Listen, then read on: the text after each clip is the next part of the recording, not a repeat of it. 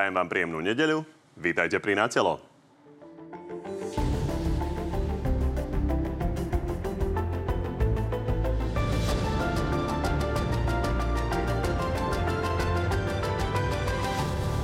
Parlament žil tento týždeň možným pádom vlády a proti sebe v ňom stáli ešte donedávna koaliční partnery. Reformy preč. Boj proti korupcii preč. Všetko preč. Na toto vás ľudia volili? Na toto? Demokratická strana sa spojila s tými, proti ktorým sme spolubojovali. Ako hlasovanie dopadne, vôbec nie je jasné. Rozhodnú o ňom totiž odídenci z koaličných aj opozičných strán. Tie síly sú veľmi vyrovnané aj za podržanie vlády, aj za pád vlády, tak tam si myslím, že sa to bude lámať na jednom hlase. Politická scéna už špekuluje o možných ďalších scenároch. V hre je totiž napríklad aj úradnícka vláda Zuzany Čaputovej. Ak má padnúť vláda pána Hegera, tak to má význam vtedy, ak e, budeme mať nástroj na vyvolanie predčasných parlamentných volieb. No a okrem toho máme pre vás dnes aj úplne čerstvý prieskum preferencií strán. No a našimi dnešnými hostiami sú podpredsednička hlasu Denisa Saková. Dobrý deň. Príjemný dobrý deň.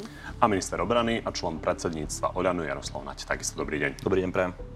Už od tejto chvíle môžete opäť hlasovať o tom, ktorý z hostí vás presvedčil viac a opäť to nájdete na tvnoviny.sk. A my poďme na tú najakutnejšiu tému, ktorá nám vlastne bude po útorku vládnuť. Ako sme už počuli vlastne od Borisa Kolára, bude sa to veľmi tesne lámať. No a toto je hodnotenie Igora Matoviča. Keď sa Sulíkovi s mafiou z opozície podarí povaliť vládu, automaticky rozbije koalíciu a Boris eh, Kolára sme rodina sú úplne slobodní. Keď sa rozhodnú potom urobiť eh, väčšinu z tej 76, ktorá podržala Fica a budú nám tu vládnuť, eh, to už nech si zoberie na svedomie pán Sulík aj s kolegami. Pán Nať, toto vyznieva tak, ako keby ste boli s tým už aj zmierení. Či milím sa? No, tak e, samozrejme je to v rukách poslancov a poslanky Národnej rady Slovenskej republiky. E, robíme všetko preto a veľmi intenzívne komunikujeme, stretávame sa, aby sme tých ľudí, ktorí, u ktorých predpokladáme, že by mohli mať zdravý rozum, e, že by zmenili svoj názor a, a podržali nás, alebo teda tí, ktorí sa ešte nevyjadrili, aby nás podržali, lebo ja si osobne naozaj myslím, že hlasovať o predčasných, o, teda o páde vlády tesne pred Vianocami bez schváleného rozpočtu je je veľké riziko a je to nezodpovedné, je to mimoriadne nezodpovedné. A, ale keď sa jednoducho rozhodne tak, že vláda padne, no tak uh, potom je to presne zase v Národnej rade, kde sa vytvorí nejaká 76. No a tá 76 môže mať e, rôzne uh, príbehy a rôzne pomery. A jeden z nich aj ten, o ktorom hovoril Igor Matovič. V každom prípade vy sa účastníte tých presviečaní. Takto v nedelu po obede, aká je pravdepodobnosť, že tá vláda v útorok padne? 50-50. Pani Saková, vy máte aké aktuálne počty? My máme aktuálne počty, že nás je 11 poslancov v hlase, Tomu za rozumiem, ktoré viem, ale skôr sa pýtam za ktoré viem garantovať, že všetci budeme za odvolanie vlády. Takisto máme počty, čo sa týka ostatných opozičných eh, politických strán, že budú v plnom zoskupení, v plnom nasadení a budú hlasovať za pad tejto vlády. A treba povedať, že táto vláda má rekordnú nedôveru občanov, je to 85 Otázne a respektíve stále diskutujúce je, e, čo nastane po tomto páde, ak tá, tá vláda To si padne. rozoberieme hneď, tie rôzne Neviem, alternatívy. Chcem dostať k tej 76 My dopredu upozorňujeme, že žiadna 76 čo sa týka opozičných politických strán, že by sme vládli spolu s republikou, s LSNS, s Osmerom, hlasom, takáto koalícia sa nechystá. To znamená, to, čo hovoril pán Matovič, absolútne vylučujeme. No len jedným slovom zareagujem, že vy s nimi nemusíte vládnuť, pani poslankyňa. Vy môžete mať vládu, povedzme len Smerodina, hlas a smer a všetci ostatní vás budú ticho podporovať v parlamente. Čiže taká je možnosť a také je riziko. A to sa ukázalo aj pri hlasovaní o Robertovi Ficovi, že vlastne toto je tá 76, ktorá reálne môže, môže vládnuť, ak sa to tak vyskladá a, naozaj nič, nič tomu nezabráni. Ja len doplním, že bude to jedno najzaujímavejších hlasovaní, ktoré tu bolo za posledné obdobie a Myslím si, že to bude veľmi tesné a možno to bude pol na pol.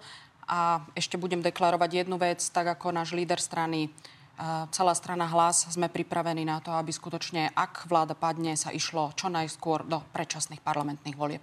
Pán Naď, jeden hlas máte e, k dobrú po včerajšku. Včera bol s ním mimo parlamentného spolu, kde vlastne šéf tej strany Miroslav Kolár je odídenec zo za ľudí a teda povedal, že bude hlasovať e, tak teda, že proti pádu e, vlády.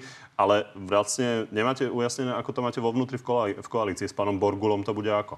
No, tak samozrejme, on je člen eh, poslaneckého klubu Sme rodina. Eh, Boris Kolár s ním hovorí. Myslím si, že aj naši členy predstaviteľia hnutia s ním hovoria, ale samozrejme je slobodný, môže sa rozhodnúť, eh, ako to uzná za vhodné. Ja osobne si myslím, že pád vlády v tomto čase bez rozpočtu schváleného je veľmi, veľmi veľké riziko. No v každom prípade on teda si želal, aby padol pán Mikulec. To je možné, že to za to vymeníte? No, ja, si, ja si želám veľmi veľa vecí, ktoré sa mi nesplnia. Eh, určite nebudeme obchodovať eh, s pánom poslancom Borgulom alebo s kýmkoľvek iným eh, za to, že tak my niekoho budeme tlačiť do toho, aby odstúpil a on potom možno zahlasuje a to sa bude opakovať čo každý týždeň s nejakým, nejakým návrhom zákona a vždy o nejakej inej osobe. Toto Nie. sa v útorok určite nestane. Čo? Tento obchod. No obchod sa určite nestane, to vám garantujem. A pani Saková, lebo pán Pellegrini hovoril teda v RTVS pred chvíľou, že počul takú historku, že toto sa chystá. To ste aj vy počuli? Sme túto historku. No, Jak tejto historke v koalícii to nepočuli. Môžem dopovedať. Pokiaľ táto historka bude skutočne pravdivá a pán Mikulec odstúpi sám ešte do útorka, tak evidentne pán Borgola zahlasuje za to, aby vláda nepadla. To znamená, že bude proti tomu, aby Eduard Heger bol odvolaný z postu premiéra. A tam je len potom na zváženie, ako sa na to pozerajú občania, občania pretože pána Mikulca sme odvolávali 8 krát v parlamente za dosť vážne zlyhania. Či už len spomenie migračnú krízu, ktorá k nám prišla z Ukrajiny na jar tohto roku, či je to momentálna migračná kríza, ktorú absolútne nezvládol, či sú to podozrenia aj z jeho korupčnej činnosti a tak ďalej a tak ďalej. A keď toto vláda vymení, ktorá deklarovala, že minister vnútra je ten správny na svojej stoličke, nemal svedomie voči občanom Slovenskej republiky, aby sám odišiel z funkcie. A ak teraz vláda vymení jeho stoličku alebo jeho meno na stoličke ministra vnútra, bude to znamenať jedno, že vláda jednoducho má svedomie len vzhľadom na to, aby ostala na svojich miestach a držala sa svojich stoličiek. Pane, pokojne reagujte a ja, potom to posledíme. Nechcem, aby sme išli tu do nejakých útokov, lebo to ani nie, špeciálne nie je s pani poslankyňou. E, nepáči sa mi nejaké osočovanie e, Romana Mikulca, e, nejakým spôsobom mu dávať za vinu, že tu bola vojna, kvôli tomu prišli tisíce Ukrajincov na Slovensko, alebo kvôli tomu, že prechádza šengenskou hranicou Maďarsko-Srbskou primárne tisícky ľudí. A to dávať jemu za vinu je podľa mňa veľmi neferové a už vôbec by som ho nejakým spôsobom naozaj, a špeciálne nie jeho, eh, porozrieval na boj s korupciou. Na druhej strane, ja vám poviem úplne otvorene, v končnom dôsledku ma poznáte a už ste zachytili niekoľko mojich výrazov, aj vám som to vysvetloval, že ja tiež mám toho plné zuby a tiež keby uh, som bol pod takým tlakom, a to, ako, ako je Roman, tak tiež by som si mohol niekedy povedať, že toho mám plné zuby a odišiel by som a, a sám uh, som to zvažoval, viete veľmi dobre. Čiže uh, prosím vás, nerobte, ne, nehovorte toho toto žiadom... stále hovoríte, ale teraz sa tu formujú rôzne možné budúcnosti toho, ako by to vyzeralo pred najbližšími voľbami. Mikuláš Zurinda sa pokúša teda poskladať nejaký projekt, bol na tom s nimi spolu. Napríklad toho súčasťou nebudete? Ja sa s Mikulášom Zurindom poznám veľmi dobre a uh, dovolím si povedať, že je to môj priateľ a komunikujeme spolu už niekoľko rokov. A, a ja som rád, že prichádza s takýmto projektom. Už predtým som mu to hovoril pred niekoľkými rokmi, že by to bolo potrebné a, a keď to bude smerovať k tomu, aby neprepadli žiadne demokratické pravicové hlasy, tak ja osobne to e, určite uvítam. A či by ste sa tam mohli pridať? Máte pocit, že niekde odchádzam z Olano? Alebo Pýtam sa. Podobné? Môže sa stať všeličo pred akože Môže sa stať všeličo, ale osobne takéto ambície nemám. No či sa môže stať toto? Že by som odchádzal, že keby som mal nejaký záujem odísť, tak to asi poviem. Uh, ja keď odídem z politiky, tak odídem z politiky. Uh, ale nebudem preskakovať z jedného konia na druhý.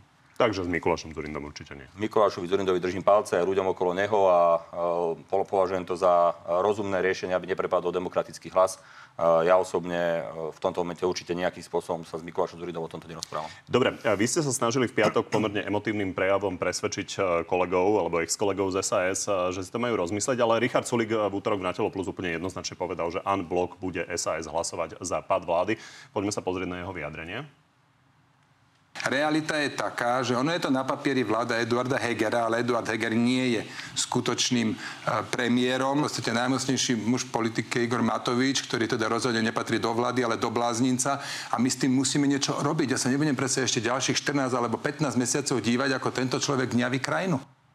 Je vylúčené, že by Igor Matovič sám odišiel? v útorok? Hm, tak ak urobí Igor Matovič také rozhodnutie sám, tak ho urobí, ale ja v tomto momente nemám takú informáciu. To je prvá vec. Druhá vec, uh, uh, Richard Sulik, ja neviem, či mu ešte niekto verí v tejto krajine, lebo každé jedno vystúpenie, každým jedným svojim vystúpením vlastne neguje vystúpenie, ktoré urobil predtým. Budeme konštruktívna opozícia. Eduard Heger je výborný premiér, je to premiér, ktorý naozaj koná, ako má a teraz zrazu je to vlastne nesvojprávny premiér, že sa nebude pozerať. Jednoducho, Richard Sulik každým jedným svojim slovom klame. Uh, tak ako keď klamal aj o tom, že jednoducho silomocou chcel Blakok na to, aby mohol voziť Gajsenovcov, tak klame aj teraz a uh, ja si myslím, že to celé, čo teraz spôsobil v podstate, čo teraz celé spôsobil uh, túto krízu, Uh, tak je to len kvôli tomu, že už vidí, ako skočil do tej prípasti a padá, padá, padá, padá. Snaží sa zachytiť silou mocou niečoho, ale sa mu to nedarí a vlastne nielen, že ubližuje tejto krajine, ale ubližuje aj svojej vlastnej strane. A skončí na to uh, tá strana veľmi zle. Pani Saková, toto by vám asi dosť komplikovalo situáciu, keby Igor Matovič prišiel s takýmto prekvapením.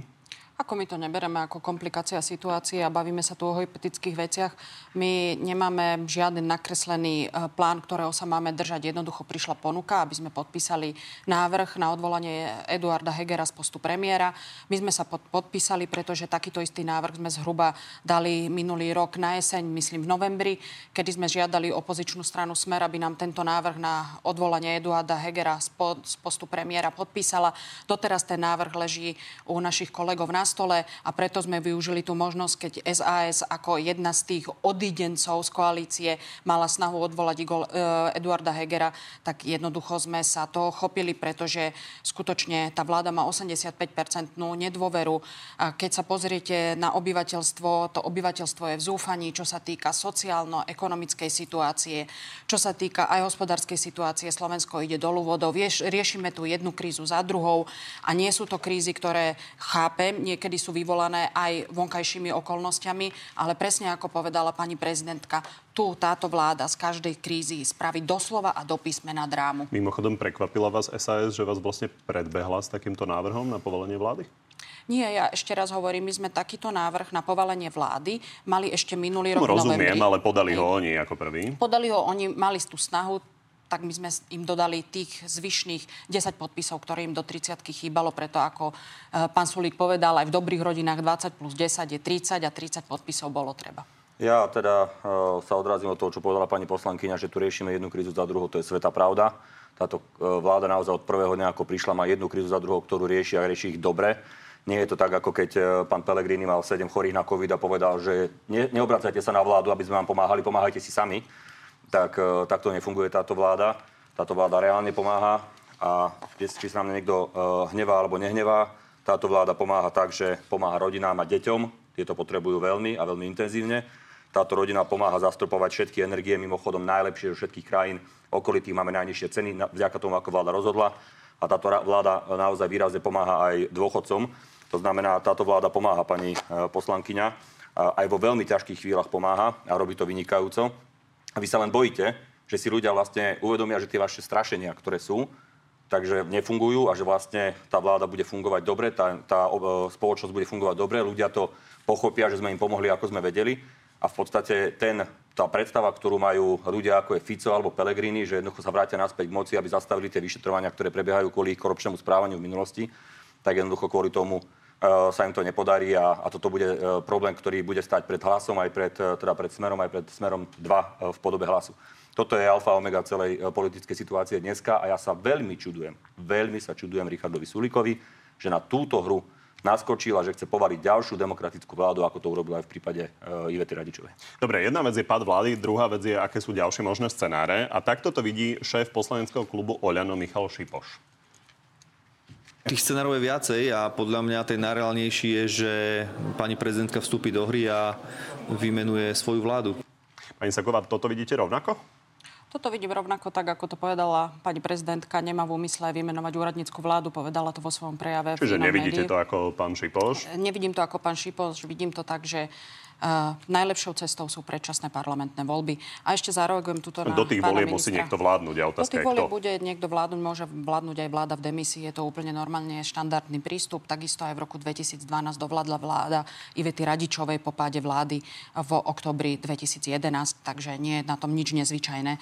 A ešte, aby som sa troška ohradila, viete, uh, ono pri tej kríze, čo sa týka korony, ja viem, toto ste mali túto úvodnú reč aj v parlamente, ja len ozremím našim divákom, že jednoducho pán Pellegrini, keď sa začala táto korona kríza a bola som jej súčasťou a myslím si, že som dosť aktívne aj v rámci tejto korona krízy riešila veci, povedal túto odpoveď na otázku, kedy nebolo možné zohnať rúška, nebolo ich možné zohnať pre všetky krajiny, ktoré koronou boli zasiahnuté a jednoducho normálne s ľudskosťou a pokorou povedal, prosím vás, šíte si tie rúška, kto má možnosť si ich zožente, pretože vláda robí čokoľvek, možné je, ale veľakrát sa stalo, že sme aj mali zajednaný tovar v zahraničí.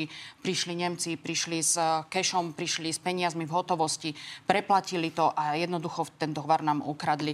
Ale dobre viete, že v rámci tej koronakrízy sme sa k tomu stávali zodpovedne a to chcem zobrať aj ako príklad. Vláda padla, naša vláda padla po normálnych parlamentných voľbách na konci februára. Boli sme vymenení až 21. marca. Vtedy nastal, respektíve boli prvé príznaky o podozrení opatreniach na ochorenie COVID. Tri týždne som v úrade nebola. Bola som na ústredných krízových štáboch, bola som na úrade vlády, bola som na zdravotníckých krízových štáboch a jednoducho ja som si nebalila veci, nezložila som funkciu a zodpovedne som pristupovala k tomu, čomu sme museli čeliť v rámci koronakrízy aj napriek tomu, že už som vedela, že 21.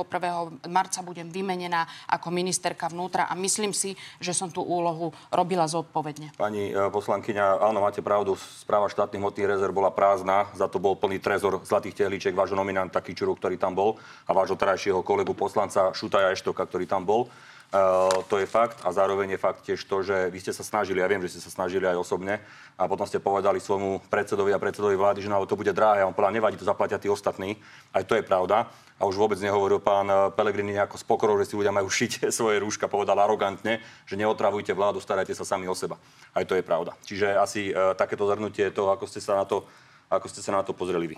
Dobre, ukončíme veľmi krátko tento historický exkurs uh, spred dvoch rokov. E, ja len doplním, že ja viem, stále sa tu hovorí o tom, to bude drahé. Ja len poviem, myslela som pána, uh, pána Majerského, ktorý bol šéf rozpočtu, generálny riaditeľ sekcie a pán Ladislav Kamenický, ktorý bol minister financií. Toľkokrát som to už povedala, ale ja viem, že sa to je, je to veľmi sexy a moderné, aby sa to zneužívalo. Ďakujem pekne. Dobre.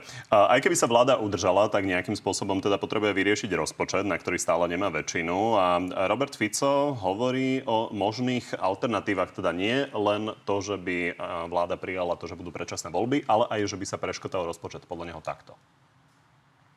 Takže keby ste chceli s nami rokovať, ja by som vám povedal, no dobre, tak sa poďme baviť. Prečo máme teraz kupovať uh, v slovenskej armáde nové veci len preto, lebo všetko ste poslali zadarmo na Ukrajinu? Tak zoberme tretinu z toho navýšenia uh, kapitoly, pokiaľ ide o ministerstvo obrany. Pán je možné, že budete robiť nejaké ústupky z tohto pohľadu, napríklad aj takéto? No ak bude rozpočtové provizorium, no tak v tom prípade... Na to, aby ste nemali rozpočtové provizorium, nie, aby nie. vám schválili určite rozpočet. Nie, určite nie. Viete, Robert Fico ten jediné, čo vedel na obrane robiť, je kradnúť tam aj s výbochom a potom ešte robiť kliky niekde v Žiline. Uh, ale e, pre obranu neurobil nikdy nič dobré.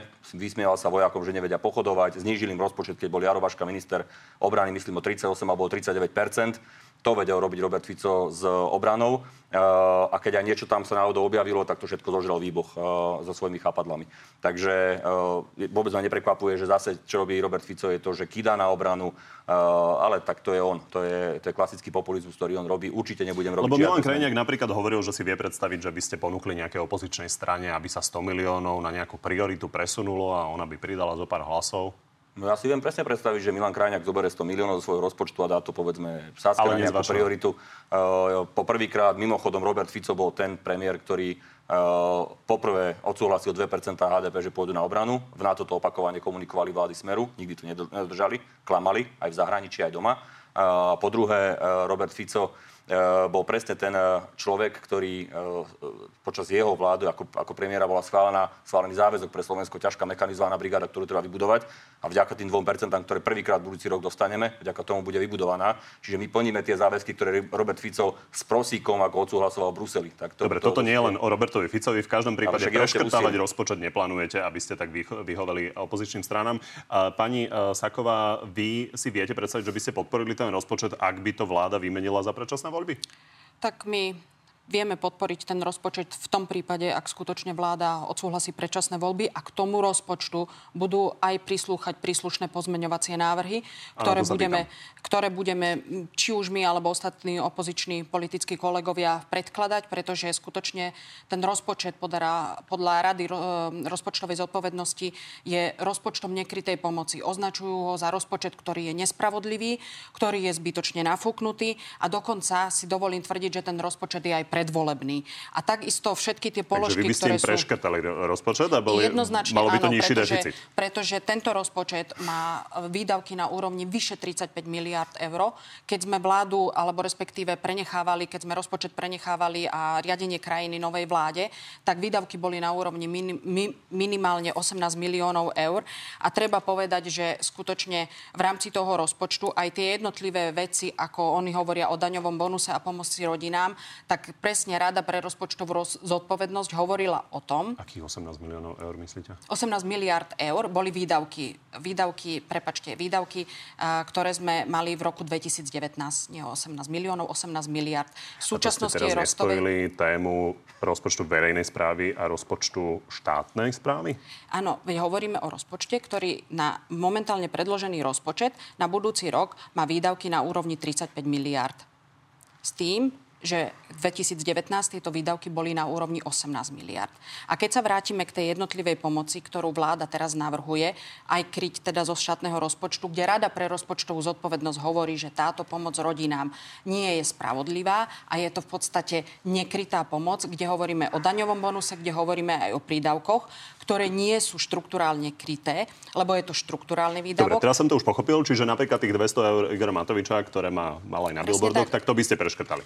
Určite by sme preškrtali Dobre, aj viacero položiek. zareagovať Pretože, nie, nie, ja by som ešte jednu vec povedala. hovorila ja, pani poslankyňa, lebo veľa Ja hovoríte. súhlasím, len e, predtým ste vyťahli graf a rada by som sa k tomu grafu len vrátila. ešte ho vyťahnem raz. Dobre, tak počkám. Super, výborne. Nech sa páči. Takže ako ste odozdávali vládu vy, pani poslankyňa? No, vy ste odozdali vládu tak, že sme nemali peniaze na vyplatenie dôchodkov a, a platov štátnym zamestnancom, lebo na účte bola nula. Preto sme si zobrali požičku 12 miliard eur, ktorú nám teraz hovoríte, že sme zadlžili Slovensko, ale my sme si zobrali 12 miliard eur na presne tie položky, ktoré vy ste nedokázali zaplatiť, nemali ste ich vôbec kryté finančne. A mimochodom s 0% úrokom sme si ju zobrali, to znamená, my vrát, zobrali sme si 12 miliard požičku a 12 miliard požičku vrátime. Keby sme si ubrali teraz, tak je 5 miliard iba na, iba na e, úrokoch, ktoré by sme museli doplácať. Čiže bolo to výhodné pre Slovenskú republiku to urobiť a za vášho hospodárenia ste jednoducho nedokázali zanechať žiaden cash na fungovanie štátu. Čo mimochodom aj u nás v rezorte obrany vy ste schválili navýšenie platov vojakov o nejakých 20% plus minus, ak si správne spomínam na to. A ja som prišiel a prvú vec, čo mi povedala finančná riaditeľka, je, že schválili rozpočet e, pre vojakov na vyššie platy, ale 67 miliónov chýba na účte a musíme ich nájsť. To bolo to hospodárenie, ktoré ste vy mali ako vláda. A to už ani nehovorím o tom, že e, ako ste nám odozdali ako krajinu, keď Európska únia vyhodnotila v tom čase, že e, ste odozdali e, rozpočet zo všetkých krajín eurozóny ako najmenej udržateľný. Zo všetkých krajín sme boli na tom najhoršie vďaka vášmu hospodáreniu. A ešte mi dovolte povedať jednu vec. Druhým faktom ale je, že ste kritizovaní za neadresnosť napríklad No. aj tejto pomoci, vzhľadom na to, že túto elektrínu s, nulovou, s nulovým navýšením budú používať ľudia aj na vykurovanie bazénov a pravda je, že tých 200 eur na dieťa No. dostanú aj bohatí ľudia. Dobre, uh, začneme uh, jednou vecou. Keď sa hovorí o tom, že niečo, niekto robil predvolebný rozpočet alebo niečo podobné, tak uh, asi si spomenieme všetci traja, ako ste schválili tesne pred voľbami 13. dôchodok uh, pre uh, dôchodcov, ktorý nebol že, ale že vôbec krytý v štátnom rozpočte.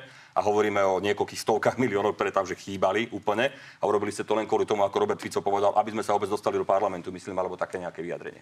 Čo sa týka pomoci ľuďom, ešte raz, prosím vás pekne.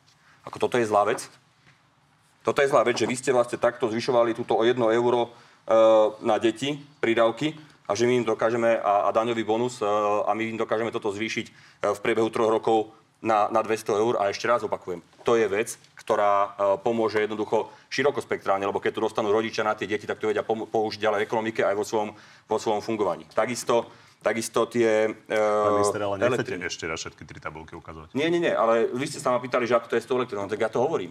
My sme naozaj mali zafixované ceny do konca tohto roka, lebo URSO to zafixuje, lebo nám bolo vytýkané, že veľmi pomaly fungujeme, že pomaly rozhodujeme pri pomoci energiám zo strany opozície.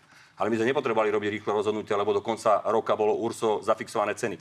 A od januára, od 1. januára prídu nové ceny, ktoré sú výrazne výhodnejšie, ako sú ceny, ktoré urobili e, všetky okolité krajiny. Ja tú tabulku mám, len teda nebudem zdržiavať.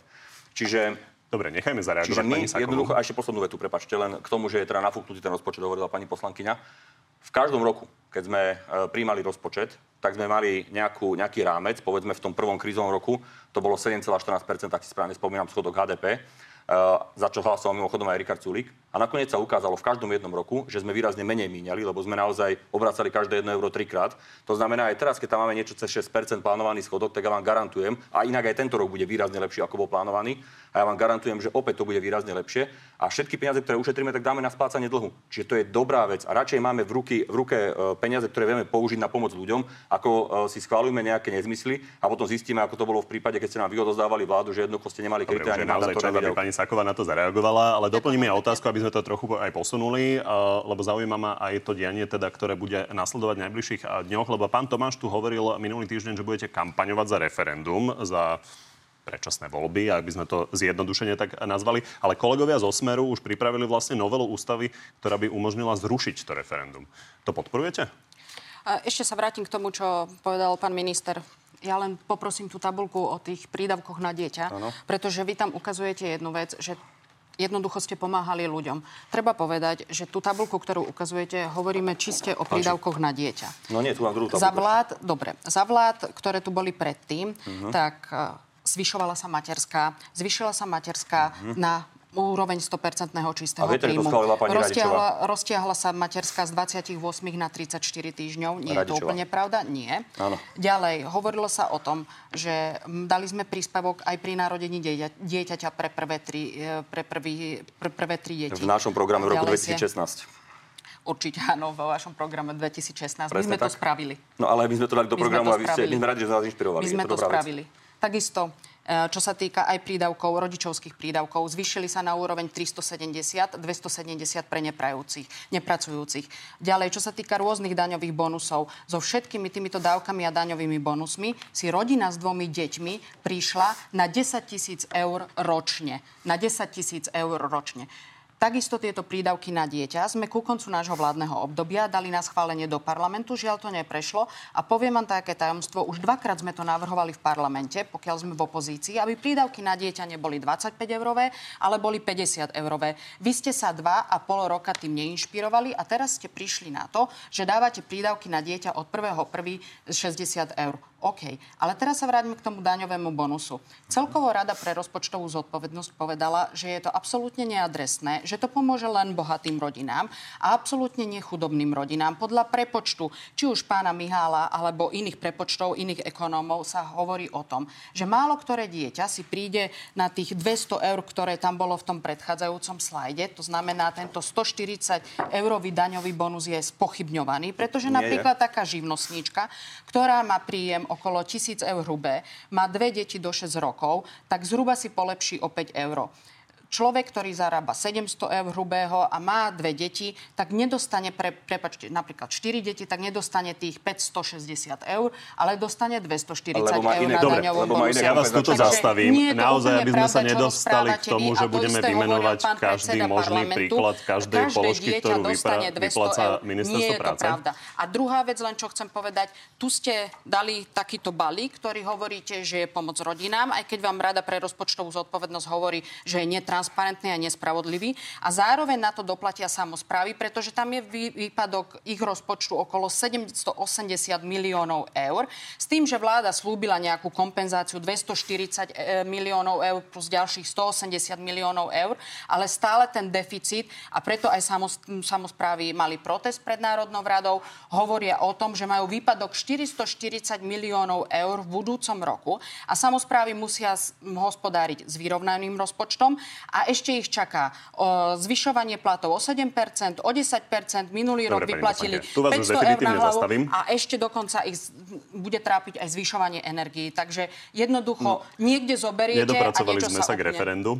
Dobre, A, čiže takže, e, pán, v rýchlosti. Pán minister, naozaj krátko a Krátko. Poďme, poďme ďalej. Vy hovoríte, že ste navrhovali zvyšovanie dôchodkov, eh, pardon, dávok pre deti v opozícii teraz. No áno, vy ste presne ten typ politikov, že populisticky v opozícii niečo navrhujete, ale keď ste vo vláde, tak radšej dávate oligarchom ako, ako ľuďom. A toto je presne ten problém, ktorý má ako Fico e, so svojím e, smerom, tak aj e, e, Pelegrini so svojím smerom 2. Čo sa týka samozpráv, sme dohodnutí, pani poslankyňa, a ústami šéfa aj z MOSu, aj Unie miest Slovenska sa jasne povedalo, že došlo k dohode medzi e, samozprávami a vládou na to, akým spôsobom sa bude fungovať.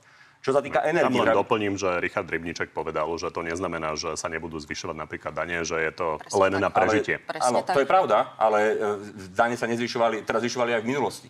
A to všetko budeme ako keby hádzať, tak v tom prípade za takéto logiky by sme hovorili, že keď sme zvyšovali poplatky za smeti za vlády Pelegriniho, tak Pelegrini, Pelegrini bol na vine, že to, Nie, to minister, samozpráva musela robiť. faktom je, že im idete zobrať niekoľko sto miliónov. Ale Dobre, je, ale že majú toto iné naozaj nie je debata, to- na toto musím lebo ekonomická majú debata dvoch príjmy. bezpečnostných expertov. Oni majú iné príjmy, pán eh, Kovačič, eh, ktoré ako keby vždy zabudli spomenúť eh, nové príjmy, ktoré môžu využívať na kapitálové výdavky z eurofondov a tak ďalej, ktoré sa zabudnú po- spomenúť pri tom ako keby poklese príjmov, ktoré majú. Nie je to čierno-biele, sám som pôsobil v samozpráve, hovorím s Ríšom Rybničkom, viem ako to je a som rád, že sa dohodla ako e, samozpráva, tak aj vláda na tom, ako sa to bude robiť. A čo sa týka cien energií pre nich, tak tie sú, viete, dobre tiež e, zastropované a bude doplácať vláda, e, keď pôjdu na ten strop. To Dobre, znamená, a teraz sa vraciam e, už definitívne k tomu referendu. A Smer prišiel s tým, že chce mať novelu ústavy k dispozícii, ktorá by ho teoreticky mohla zastaviť. Toto idete podporiť? Um, Nerokovali sme o tom ešte na klube, poviem to otvorene. Budeme sa k tomu uh, stretávať asi začiatkom tohto týždňa, pretože to bola nová informácia. A treba len povedať, že keď sme sa spýtali uh, kolegov z Osmeru, a aký, alebo respektíve aký je za tým triezvo praktický argument, tak povedané bolo jasne a myslím si, že je to aj rozumné. Ak by náhodou boli predčasné voľby, tak nemusia byť peniaze minuté potom na... A, a, následne po tých predčasných voľbách e, za, zároveň by parlament schvá, ch- schválil aj novelu ústavného zákona, ktorú predkladal Boris Kolár, že sa môže skrátiť e, obdobie poslancov, tak potom e, vyhodiť peniaze na referendum, ktorú má veľmi podobne koncipovanú otázku o skrátenie volebného obdobia, by asi bolo nie úplne ekonomické. To je celý argument, ktorý kolegovia zo Smeru nám povedali, ale hovorím, na klube sme zatiaľ o tom debatu nemali a preto sa k tomuto nebudem. Tu sa zhodneme úplne s pani poslankyňou. Ja tiež som presvedčený o tom, že je to vyhodenie peňazí za celé referendum. Najprv ho opakovane chceli zvolávať, potom kritizovali prezidentku, že sa obratila na ústavný súd, čo je kompetencia a správne to urobila. Povedali, že zmarila referendum. Toto všetko robil Smer, ale aj hlas. Toto všetko. A potom odvolávam, to som odvolal. Uh, Zrazu prišli s návrhom, aby zrušili referendum, ktoré sami uh, chceli zvolávať. Úplne nezmyselné, o čom každý vie, že je absolútne zbytočné a všetci vedia, že tam príde možno 15% ľudí, ani to nie. Dobre. Čiže uh, naozaj ide o vyhadzovanie peňazí a keď sa už teda hovorí v opozícii veľmi o šetrení, tak toto je presne cesta, ako vyhadzovať naozaj milióny eur za, za absolútny nonsens. Je jasné, že ak by boli predčasné voľby, tak je dôležité, ako by vyzeral parlament po nich. Poďme sa teda pozrieť, ako vyzerajú aktuálne čerstvé preferencie. Tuto vidíme, hlas má takmer 20%, druhý smer necelých 16%, progresívne Slovensko je tretie s vyše 10%, Republika má skoro 8%, podobne ako SAS. Sme rodina vyše 7%, Oľano presne 7% a do parlamentu by prešla aj KDH so 6% a Aliancia s 5%. Naopak pred branami by skončili národniari s takmer 4%, Kotlebovci s troma a za ľudí s necelými troma. Čo sa týka posunov oproti novembru, na to sa pozrime tiež, tie sú naozaj len minimálne, naozaj na úrovni štatistickej chyby. O desatinky percenta poskočila Smerodina, Republika či Hlas, KDH padlo o necelé percento a o niečo nižšie, preferencie má aj Aliancia SAS. A ešte sa poďme pozrieť, čo by sa teoreticky dalo z takéhoto pestrého parlamentu s deviatimi stranami poskladať. Napríklad spojenie Hlas, Smer a Smerodina by malo len 74 kresiel. Keby sa k ním pridala republika, na vládu by to už stačilo. Bolo by to 88 poslancov. No a napríklad koalícia Hlas, PS, SAS a KDH by mala len 75 hlasov a väčšinu by mala napríklad až po pridaní aliancie. To by bolo 84 poslancov. Pán minister, vy strašíte stále koaličných voličov tým, že vlastne sa spojí a, republika so Smerom a podobne, ale fakt je, že keď váš koaličný partner Smerodina sa k tomu nepridá, tak to veľmi nejde. No však uvidíme, aké budú reálne výsledky, ale ja nielen, že tým straším, to je fakt. Smer a, e, a republika, čo sú vlastne v republike sú všetko ľudia buď e, bývalí e, fašisti z LSNS a extrémisti, alebo Balciarovci, ktorí prešli z ministerstva obrany a všetci sa nahádzali do republiky. A všetci vieme, čo robil Balciar na vojenskom spravodajstve však. Tak títo ľudia jednoducho spoločne s, so Smerom budú, budú základ novej koalície a k tomu si budú vybrať, koho budú potrebovať. No a ja si myslím, že Robert Fico je toľko na Petra Pellegriniho, že to bude ako keby istota že bude musieť prísť, lebo sa mu bude kadejakým spôsobom vyhrážať. No a potom uvidíme, koľko to vytvorí e, konkrétne poslancov v parlamente a podľa toho sa to vyskladá alebo nevyskladá. Preto Opäť pripomínam, bez sme rodina zdá sa, že by sa to veľmi no, nevyskladalo. Veď uh, pani Saková, je to istota? Smer plus hlas? Viete, Pán moderátor, ja pozerám vaše relácie a v každej jednej relácii každého opozičného politika sa na to pýtate a snažíte sa z neho vydobiť tú poslednú informáciu, ako by to vyzeralo, že spolupráca hlasu či s PSK alebo so Smerom. Ja veľmi pokorne pristúpim. Ja veľmi pokorne pristúpim k Diváci tomu, sa ako... na to neustále pýtajú. Ja veľmi pokorne pristúpim k tomu, ako voliči rozhodnú, ako voliči v parlamentných voľbách, či už predčasných alebo normálnych, rozdajú hlasy. A potom uvidíme, kto prejde do parlamentu a s kým budeme mať najväčší, čo sa týka prienik eh, volebného programu. Treba však povedať jedno. Ja posledné dva dní počúvam aj vyjadrenia pána premiéra Eduarda Hegera a mala som si možnosť vypočuť aj vystúpenie pána ministra v parlamente. Odkazovať ľudí na to, že predčasné voľby by boli chybou, pretože by ľudia si zvolili uh, populistov a skorumpovaných politikov, prípadne pán minister mal nejaké vyhlásenia, že by to aj tak volili nejakí zúfalci z sociálnych sietí a podobné veci. To som nepovedal. Niečo také ste povedali, nechcem povedať úplne presne, ale Prosím. niečo zo sociálnych sietí, len som to Prosím už potom vás. nenašla. Uh, viete, ono keď už nás, politikov opozičných, tu už niekto obhadzuje nejakými narážkami a klamstvami, je jedna vec. Ale takto nepokorne sa správať k ľuďom a voličom a hovoriť o tom, že slovenský národ si zvolí niekoho. Slovenský národ si zvolí toho, koho si zvoliť chce. A tak, ako si zvolili vás v roku 2020 a dnes to považujú za veľký omyl, tak jednoducho sme s pokorou to akceptovali a sme povedali, OK, ľudia nám dali vysvedčenie, ľudia rozdali karty a takto bude nová koalícia vyzerať. Takže nerada by som, aby aj pán premiér, ktorý je slovenský premiér, hovoril o slovenskom národe, že si nevie zvoliť novú kompetentnú vládu. No, takže e, opäť e, nejaké polopravdy a zavádzania. Samozrejme som nehovoril nič o žiadnych sociálnych sieťach, to neviem, čo vám napadlo, alebo kto vám čo napísal, ale nič také nebolo. Po druhé, e, čo sa týka toho, čo hovoril pán premiér, čo som hovoril aj ja, je stále to isté. Vždy, keď sa robili predčasné voľby, nie štandardné voľby, lebo aj vy ste boli v menšinovej vláde, pani Saková, vy ste boli tiež menšinovej vláde. Vláda Petra Pellegrino na konci mala koľko, 72 či 3 a vždy tam niekto zahlasoval, ako tuším Martin Fedor a podobní, ktorí boli akože nezávislí poslanci. Však e, veď sa netvárme, že to je nejaký, nejaký zvláštny inštitút, ale ste to dotiahli do tých bežných volieb, štandardných a v štandardných voľbách ste dostali na frak. Áno. Keď dostaneme my v štandardných voľbách na frak, tak to budem považovať za vysvedčenie od voličov, tak ako hovoríte. Ale vždy, keď boli predčasné voľby, tak ten demokratický volič, ktorý volil pravicové strany, tak jednoducho ten bol tak sklamaný kvôli tomu, že sa padla, rozpadla pre, e, pravicová vláda, že potom nešiel voliť a kvôli tomu získal veľa percent rôzne strany. Ale keď vy hovoríte, že teda budete akceptovať po voľbách, tak v podstate mi potvrdzujete to, čo som povedal ja, že jednoducho pôjdete s fašistami a s extrémistami do vlády. A toto je ten základný problém, ktorý ja hovorím. Alebo ak to tak nie je, pani poslankyňa, tak povedzte. Hlas v žiadnom prípade nepôjde z LSNS ani z republikou do ďalšej vlády. Za, zadefinujte to, že nepôjdete s extrémistami. Však kto je v republike? Však tam je pravoplatný odsudený e, Mazurek za extrémizmus, tam sú všetky tí, všetci tí ostatní, ktorí boli buď odsudení, alebo, alebo mali tam nejaké e, skúsenosti e, z minulosti. Však povedzte, že s nimi nepôjdete do vlády. A keď, si mi, keď toto definujete úplne jasne a otvorene, že to neurobíte, tak potom vám to nebude môcť nikto vyčítať. Ale vy hovoríte presne to. Uvidíme po voľbách, ako to bude a podľa toho sa zariadíme. No tak to je presne tak, že pôjdete do tej vlády s, tým, s tými extrémistami a s tým smerom. Ale viete, pán minister, ja už som si zvykla na tú politiku Olano. Vy uh, jednak pred voľbami a jednak aj počas vášho vládnutia používate metódy zastrašovania. Oh, a takisto aj teraz metódy zastrašovania. Ste obvinili?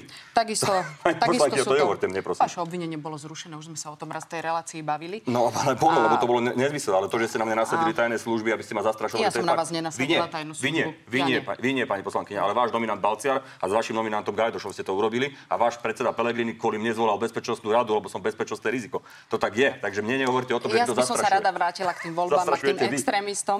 My sme jasne povedali a my sme jasne povedali, že čo sa týka LSNS a čo sa týka Olano, absolútne, absolútne vylúčujeme spoluprácu po parlamentných voľbách alebo po predčasných voľbách a to sú naše rozhodnutia. Zatiaľ predsedníctvo nedošlo k žiadnemu inému úsuzu a čo sa týka republiky, sme tiež, tiež jasne povedali, že pozorne budeme sledovať ich počínanie a ich volebný program. A ak sa predsedníctvo rozhodne, tak to ľuďom oznámime. A prosím, neplašte tu a nestražme tu nikoho, kto príde do vlády. Do vlády príde ten, koho si ľudia zvolia v parlamentných voľbách. A je to súčasť demokracie, že si volia náš poslancov do Národnej rady. Dobre, poďme ešte aspoň nakrátko k bezpečnostným témam, lebo veľa sa tam toho udialo. Napríklad špeciálny prokurátor otvorene vyhlásil, že SIS podľa neho stojí na strane ľudí, ktorých sa oni snažia odstíhať v kauzách. Toto sú jeho slova je úplne zrejme, že SIS nemá kompetenciu preverovať údajné krivé výpovede. To bola úplná nadpráca.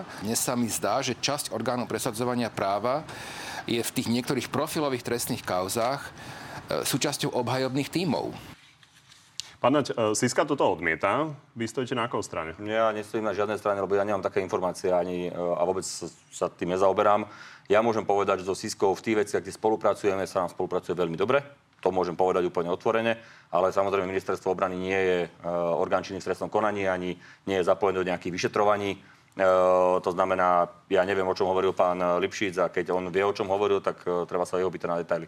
Ja sa k tomu neviem vyjadriť, lebo ja jednoducho, čo viem povedať, je len to, že vo veciach, kde je súčinnosť ministerstva obrany s Osiskou, tá spolupráca je dobrá. Druhá vec je samozrejme tá, že koho máme na generálnej prokuratúre, ale žiaľ, boli sme oklamaní pánom Žilinkom, všetci, a myslím si, že keby bol nakoniec pán Lipšic generálnym prokurátorom, tak ako to Olano navrhovalo, tak by situácia bola oveľa, oveľa lepšia ako dnes. Mohli ste ho voliť. Mohli sme ho voliť, len pani prezidentka jasne dala signál, že ho nevymenuje. A... Signál? No tak, tak povedala nám, keď ho zvolíte, to nevymenujem. A druhá vec je tá, že e, samozrejme veľký, veľkým podporovateľom pána Žilinku v tomto bola aj pani Kolíková. To tiež treba e, pripomenúť, lebo ako sa na to zabúda. To no, teda ona odmieta, ona tvrdí, že uh. presadzovala pána Hrivnáka. Hovorím, čo tvrdí ona. Uh. Pani Saková, pokojne môžete zareagovať, ale poďme ešte k veľkému posunu e, v kauze, o ktorej sa sporí politická scéna. Súmrak a obvinenie Roberta Fica zrušila generálna prokuratúra cez paragraf 363. Konštrukcia skutkov bola tak neurčitá, že obvineným neumožňovala využiť ich právo na obhajebu. Kto sa dnes ospravedlní Robertovi Kaliňákovi? Za to, že sedel vo väzbe. Kto sa dnes ospravedlní ďalším obvineným eh, v tejto kauze? Ale aj mne. Za to, čo nám všetko spôsobili. Správali sa ku mne ako psovi. To je váš bývalý stranický šéf, spomínal tam Roberta Kaliňaka. Máte pocit, že je sa im začalo ospravedlňovať? Ja by som sa rada ešte vrátila k tomu, čo tu bolo pred chvíľou preberané, že pán e, špeciálny prokurátor obvinil SIS, že teda podkopáva nohy pri vyšetrovaní vážnych kauz. Tam treba povedať to, že nominant SIS alebo riaditeľ SIS eh, je nominant jednej koaličnej strany, ale hlavne riadenie SIS je v zodpovednosti premiéra.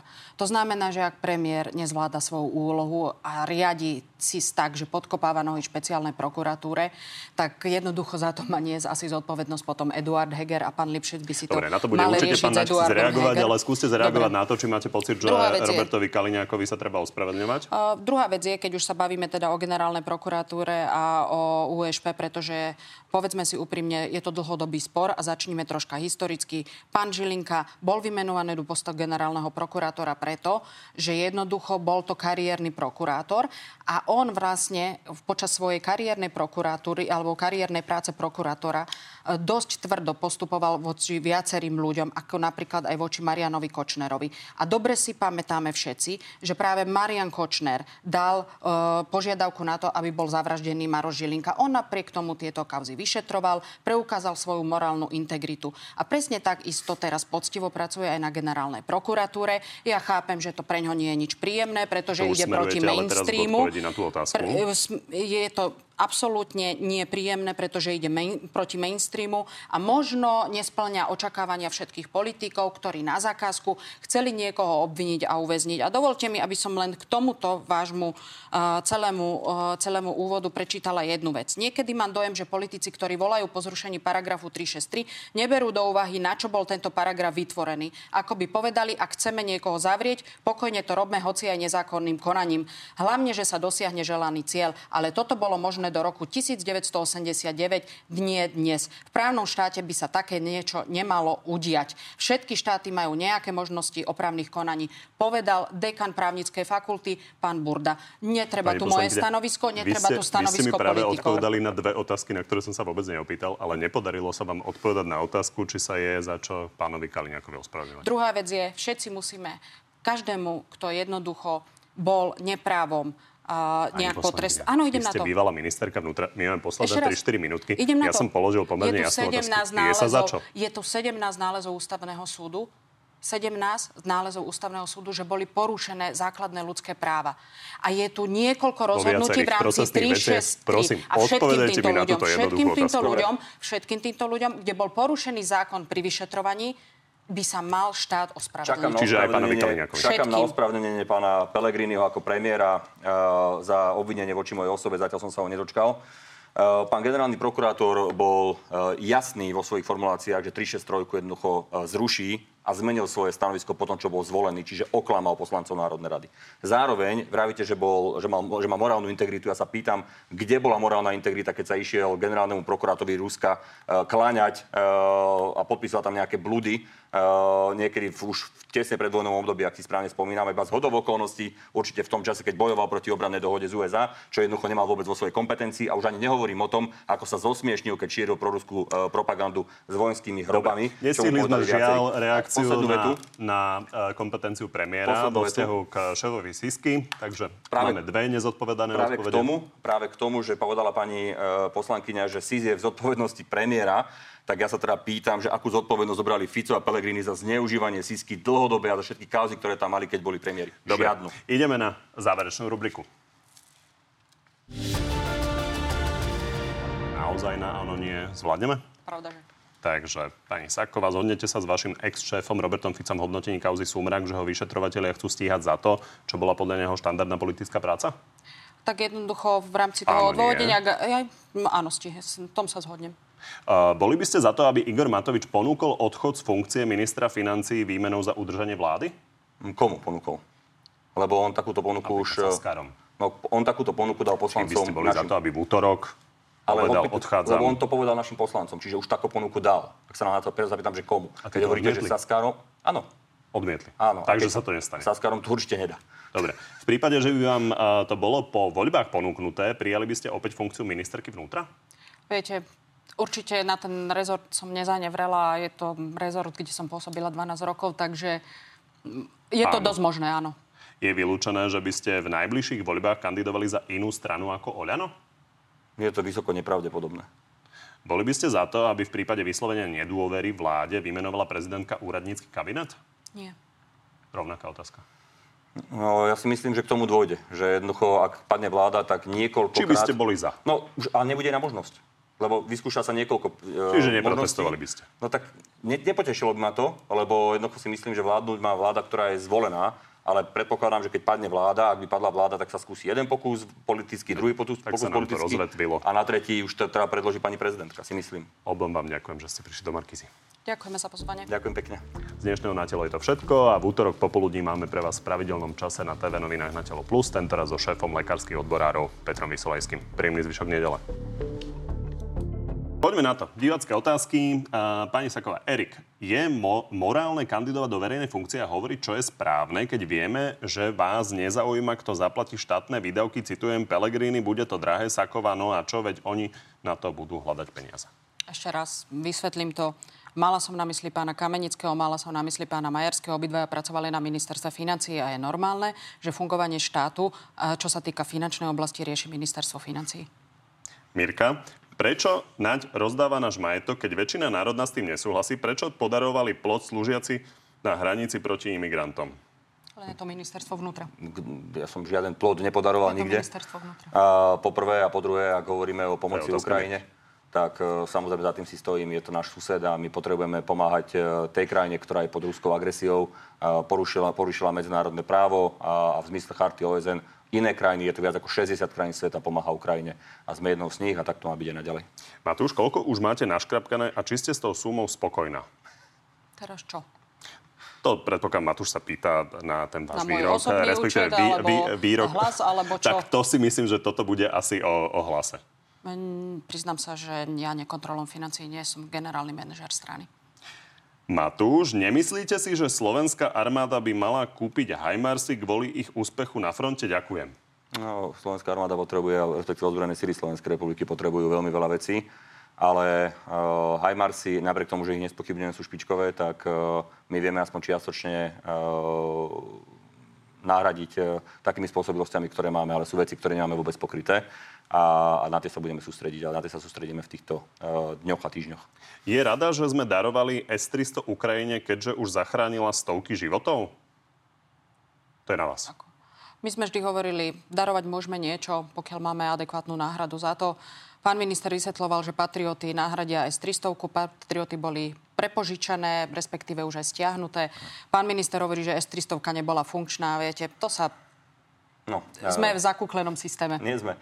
S-300 bola čiastočne funkčná, ale bola rozhodnutím vlády Roberta Fica zagarážovaná, čiže nebola nasadená. To je poprvé. Uh, chceli sme ju opraviť, dokázali to opraviť Rusi alebo Ukrajinci, ale uh, oni to chceli robiť s výbochom v Rusku, aj kvôli tomu tam cestovali. Potom prišli sankčné veci, nemohli to robiť s Rusmi, s Ukrajinci to, Ukrajincami to robiť nechceli. My sme to chceli robiť s Ukrajincami, ale začala vojna, tak sme to nedokázali opraviť. Takže sme to dali na Ukrajinu. Namiesto toho máme stále na Slovensku tri patrioty čo je oveľa viacej, to je trojnásobok toho, čo je jedna S-300. Zároveň ďalšie systémy protižučnej obrany, ktoré nám prišli od spojencov, ktoré navyše máme ešte aj vlastné niektoré a ešte ďalšie nám prídu. Čiže tak chránený vzdušný priestor, ako máme dnes, sme doteraz nikdy nemali v histórii Slovenskej republiky. Petra, ako veľmi reálna je povolebná spolupráca hlasu a smeru? To je úplne hypotetická otázka, už sme sa to o tom dneska bavili. Tak asi tie strany budú v parlamente. Uvidíme, kto bude v tom parlamente, akými percentami, akom zastúpení. To všetko sú hypotetické otázky. Oslovil vás už pán Zurinda so svojím projektom, alebo ste sa už rozprávali o ňom? My sa s Mikulášom Zurindom o tomto projekte rozprávame aspoň 3 roky. Michal, či sa niekedy stretla s Norbertom Böderom? Myslím, že som sa stretla na nejakej konferencii ohľadne bezpečnostných služieb. A záverečná na oboch, čo podľa nich urobí prezidentka, ak sa vysloví nedôvera vláde? Podľa mňa prezidentka sa jasne vyjadrila, že pokiaľ sa vysloví nedôvera vláde, e, nie je v jej úmysle postaviť úradnícku vládu. Súhlasím s tým, že to nie je v jej úmysle, tiež si nemyslím, že by to nejako chcela veľmi. A zároveň sa dostaneme k tomu, že k tomu dôjde. Lebo skúsi sa jedna politická vláda, povedzme znova Eduarda Hegera, nepodarí sa získať 76, potom sa skúsi druhá, nepodarí sa získať 76 a potom e, príde pani prezidentka s úradníckou vládou. Podľa mňa to, je, nie, to nie je nič negatívne voči nej, podľa mňa takáto je, takáto je jednoducho politická realita. Ďakujem.